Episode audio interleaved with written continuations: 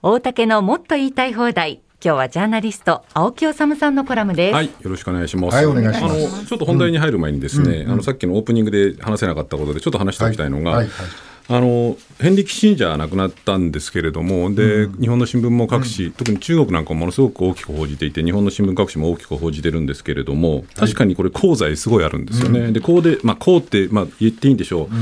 そのニクソン政権の大統領補佐官としてアメリカにあの中国極秘訪問をして、で米中国交正常化っていうものを成し遂げたとかね、はい。ベトナム戦争をこう、まあ、最終的に終わらせたっていう、まあ、でそのある意味でその、まあ、今の国際秩序を相当作ってきたっていうところもあるっていう項もあるんだけれども、でもこのそのキッシンジャーっていう人はねこれまさにその先ほど鈴木さん紹介してくれたあの北丸さんのコラムで書かれているように、例えばベトナム戦争でカンボジアを空爆したりとかっていうものをこう主導したし、それから1973年にあのチリのアジェンデ政権っていう民主的に作られた政権をクーデターでアメリカがこう転覆させたんですね。そう。でその後のピノチェピノチェピノチェトっていうものすごい独裁的なこう政権を支援してきた、でそれによってものすごい多くの人が苦しんでいて、まあ、あの北丸さんのコラムにも書いてあるけれども、ニクソン、フォードの8年間でカンボジア、チリで400万人くらい死んでると、いうことなんですよね。でこれまさに北丸さんおっしゃる通り国家を背負うっていうのはそういうことだとも言えるって北丸さん書いてるんだけれども、ただしその論理はプーチンやネタニヤフにも当てはまると、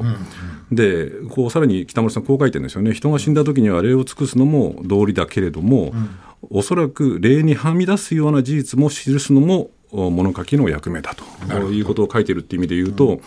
キッシンジャー氏がまあ亡くなった時とはいえね、でむしろこういうその政治権力者だった、あるいは政治権力の側にいた人については、むしろもっと厳しくきちんとこう我々目を注がなくちゃいけないのかなっていうのが、先ほどちょっと言いたかったことで、で本題、うんはいはい。どうぞ。正義と秩序があるなら、私は秩序の方を選ぶって、岸田さんは言ってるわけそういうこと。ですよね、まあ、それが現実主義って捉えてるだけでいいのかっていう問題もあるんですが、で本題なんです、はい。えー、とオスプレイ、えーまあ、墜落をして、ですねでこのオスプレイの問題って、まあ、各紙、日本のメディアも当たり前ですけど、大きく報じてるんですが。まあ、この番組でもいろいろ指摘を、僕もしてきたし、大竹さんもされてきた問題が、これ、ある種、凝縮されているところがあって、ですね、えーちょっと各種の報道から、この問題点をこう総覧してみたいんですけれども、あのオスプレイがあーその鹿児島県の屋久島沖合で墜落したっていうのがね、29日のお11月29日の午後2時47分頃だったんですけれども、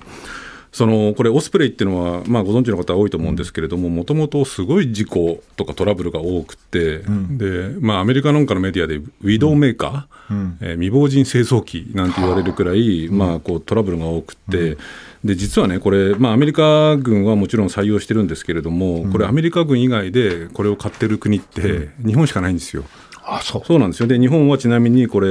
ー、ともうすでにこう14機、まあ、木更津駐屯地とかにこう暫定配置されていて、これ、いずれ佐賀に移そうとしてるんですけれども、最終的にこれ、17機、アメリカから買う予定なんですけれど、これもさっきのお金の話で言えば、1機200億円超えるんですよね、まあ、す少なく見積もってるものですよ、はい。そんなものをこう大量にアメリカから買わされているっていう状況もそうですし。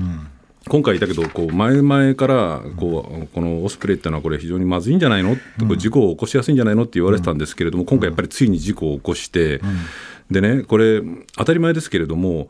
これあの木更津なんかにもいるので、その結構とあの都市部上空、東京も含めた都市部上空飛んでるわけですよ。当然ながら原因がきちんと究明されるまでは、アメリカ軍に飛行停止求めるっていうのは当然なんだけれども、防衛省が飛行停止を要請したのは、墜落から17時間以上経過した30日の午後あ午前8時。はい。つまり、えーこの間で実はね、もう普天間飛行場なんかでは14回のあのオスプレイの離離着陸がもう確認されてるんですよ。つまり、事故を起こしてから日本がようやく政府がこう飛行停止を要請した間にも何回も飛んでいると。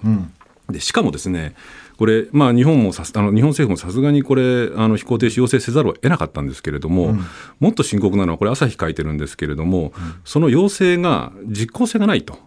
なぜなら、その防衛省のこれ発表らしいんですけれども、要請を出した30日午前8時以降、えーその同じ日の30日午後3時半までの間に、普天間飛行場と、えー沖縄の嘉手納基地ですね、米軍嘉手納基地で、計20回の離着陸をもう確認してるんですよ。はい。つまり、日本政府が要請しても、アメリカは全然、米軍なに全然聞いてくれていないっていう問題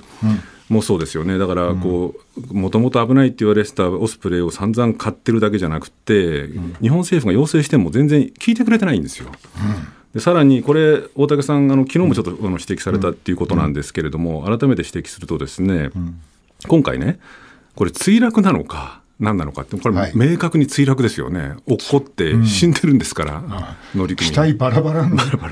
そうなんですよ、なで、これね、実はね、29日午後2時45 47分頃に事故が起きて、これ、例えば海上保安庁は当初、墜落って発表したんですよ。はい。ところが、その防衛副大臣、まあ、防衛当局、日本の防衛省当局は、まあ、そのこれ、29日の夜になっても、最後の最後までパイロットが頑張っていたことを考えるから、不時着水だと。はい。あの不時うんえー不時着水、まあ、だから、はい要するにコントロールされていて、着水したっていうことなんだって言ってたんですね。はい。でそしたら、当初、墜落だって言ってた海上保安庁の広報部のタイトルも夜になって変わって、不時着水についてっていうふうに変えられてるんです。パイロットって乗ってたら最後まで頑張るんじゃない？当たり前 頑張るのは当たり前だけど、これ、外形上言ったらどう考えても墜落なんだけれど、例えばね、これ、2016年12月にあの名護市、沖縄の名護沖合でオスプレイがまあ大破した事故があったんですけれど、これね、あの尾長武史当時の知事、沖縄県知事は、発生の翌日にこれ、墜落と認識しているというふうに言ってるし、沖縄の新聞も現場を見て、これはどう見ても墜落でしょ？って言って、墜落ってやったんだけれども、この時日本政府は、これやっぱり不時着水と、つまりね、アメリカ側が、そのアンプランドランディング、計画外の着陸だみたいなことを言ったのを受けて、アメリカにおそらく忖度をして、墜落っていう言葉を使ってなかったんですよ。だから今回もアメリカ軍の言い分に従って、墜落とは言わずに、不時着水だって言ってたんですよね。ところが、さすがに今回は、そのまあ、これね、不幸にもこう乗組員の方が亡くなっていて、まだ不明の方もいらっしゃるっていうことで、さすがにアメリカもこれ、そのこう墜落って言わざるを得ないっていうことで、日本も結局墜落だっていうことで、墜落になったんですけれども、でようやく墜落になったんだけどね、つまり、要するにアメリカの言いなりに武器を買い、でで日本がせそのこう飛行停止要請してもアメリカは聞かず、はい。なのにアメリカのその目線っていうか顔色を伺って、墜落っていう言葉すら使わない。っそうですね。ていうね、このまあそのこう米軍の存在とか日米関係ってものは重要だっていうことを僕は別に否定はしないんですけれども、しかしこの日米関係、あるいは日本にいる米軍に対するその日本政府のこの態度、はい。まあ、大竹さんがよくおっしゃるその地位協定をはじめとしてね、航空券も。そうちょっとこれいくらなんでもひどいんじゃないの、どっていうか。ね、さっきの話に戻るけどさ、自分とこの国の人間はさ困窮者とかにもさ、お金減らすとかそんなことばっかりしててさ、アメリカ軍は1機 200,、えー200億円超のそのオスプレイ、それもポンコツトラブル機みたいなのを17機も買い、でこう事故を起こしてもこう墜落じゃないっていうふうにアメリカ軍に気を使い、でしかもあ日本政府が要請してもアメリカ軍はそのこう飛行停止を全然しない、でこれって、まあ、あえて言えばね、沖縄ではこうこれが日常になっていて、だから沖縄の人たちは必死になって何とかしてくれって言ってるわけですよね。はいそう考えると、その米軍基地のありようとかね、あるいはこう日米関係とか、あるいはその日米まさに地位協定とかっていうものを考えないと、このオスプレイ1機の墜落の問題に、こう日米関係だったり沖縄が置かれている矛盾みたいなものがこうギュッと集約されていて、我々本当ちょっとこれ、これでいいのと、むしろ、ね、愛国者とか右翼の皆さんが、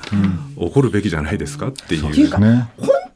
当にアメリカに言っても無駄なのかっていうのがさ言ってみた人がいるのかね、でも要請しても止めないからね。うん、だけど もっとさちゃんと毅然と、そうですね。アメリカの ABC はいち早く墜落っていうニュー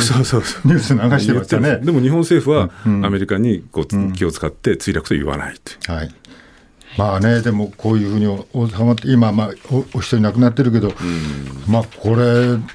日本本島がの民家とかが巻き込まれなくて、まあ本当不幸中の幸いというか、ねえ不幸中の幸いですよね。ここのところは、このでも頭の中では、ちゃんとそれを想定してなくちゃいけませんよね、よ本当はね。。でもそれを想定しない政府ってどこの国の政府なんだっていう話だってことになっちゃいますよね。はいはありがとうございますはい、ありがとうございました。2時の地方までお付き合いいただきます。来週月曜日のこの時間は経済アナリスト森永卓郎さんご登場です。大竹のもっと言いたい放題でした。